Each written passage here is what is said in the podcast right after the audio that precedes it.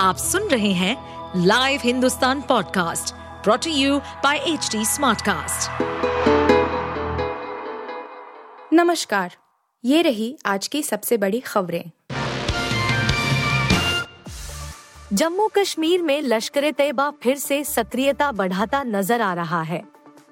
खबर है कि NIA यानी नेशनल इन्वेस्टिगेशन एजेंसी को जांच के दौरान इस साल राजौरी और पुंछ में हुए 2 हमलों में लश्कर के शामिल होने के संकेत मिले हैं। हालांकि जांच एजेंसी ने इसे लेकर आधिकारिक तौर पर कुछ नहीं कहा है। खास बात है कि जांच एजेंसी की रडार में आए आतंकवादियों के तार पाकिस्तान से जुड़े हैं। इस साल जनवरी में राजौरी के गांव में हमला हुआ जिसमें 7 आम नागरिकों की मौत हो गई थी। वहीं अप्रैल में सेना के वाहन पर हमला हुआ जहां 5 जवान शहीद हो गए थे। इजरायली सेना का कहना है कि गाजा पट्टी में बंधक बनाए गए 14 इजरायली और 3 विदेशी नागरिकों को रिहा कर दिया गया है।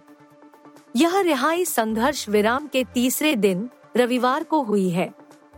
ताज़ा बयान में कहा गया है कि रेड क्रॉस से मिली जानकारी के आधार पर 14 इजरायली और 3 विदेशी बंधकों को रेड क्रॉस में ट्रांसफर कर दिया गया है। इस तरह हमास ने बंधकों के तीसरे समूह को मुक्त किया है। दिल्ली एनसीआर और आसपास के इलाकों में सोमवार को बूंदाबांदी होने की संभावना है।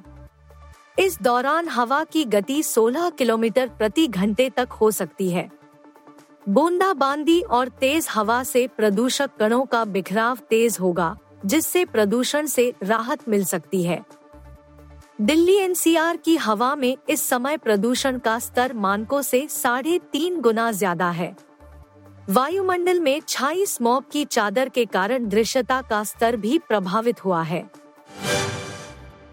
CAA यानी नागरिकता संशोधन कानून को लेकर चर्चाओं का दौर जारी है। हालांकि सरकार ने इसे लेकर तारीख का ऐलान नहीं किया है, लेकिन अब संभावनाएं जताई जा रही हैं कि आगामी 30 मार्च तक मसौदा तैयार हो सकता है। 31 दिसंबर 2014 से पहले अफगानिस्तान, बांग्लादेश और पाकिस्तान से भारत में प्रवेश करने वाले हिंदुओं, सिखों, बौद्धों, जैनियों, पारसियों और ईसाइयों को नागरिकता देने की बात कही गई है। केंद्रीय गृह राज्य मंत्री अजय मिश्रा ने जल्द ही CAA का अंतिम मसौदा तैयार होने के संकेत दिए हैं। उन्होंने रविवार को कहा कि नागरिकता संशोधन अधिनियम CAA का अंतिम मसौदा अगले साल 30 मार्च तक तैयार होने की उम्मीद है। रणबीर कपूर और Bobby Deol starrer film animal की रिलीज के लिए फैंस सुपर एक्साइटेड है।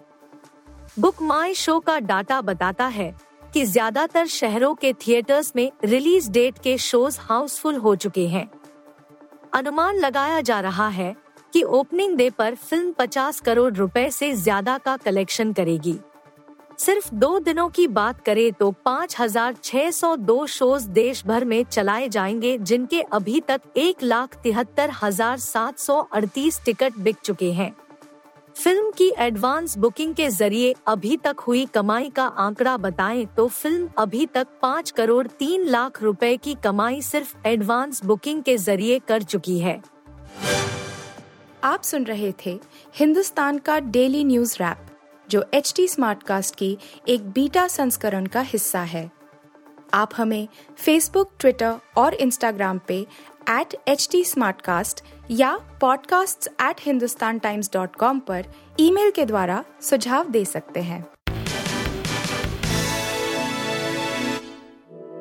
इस पॉडकास्ट पर अपडेटेड रहने के लिए हमें फॉलो करें @HT Smartcast।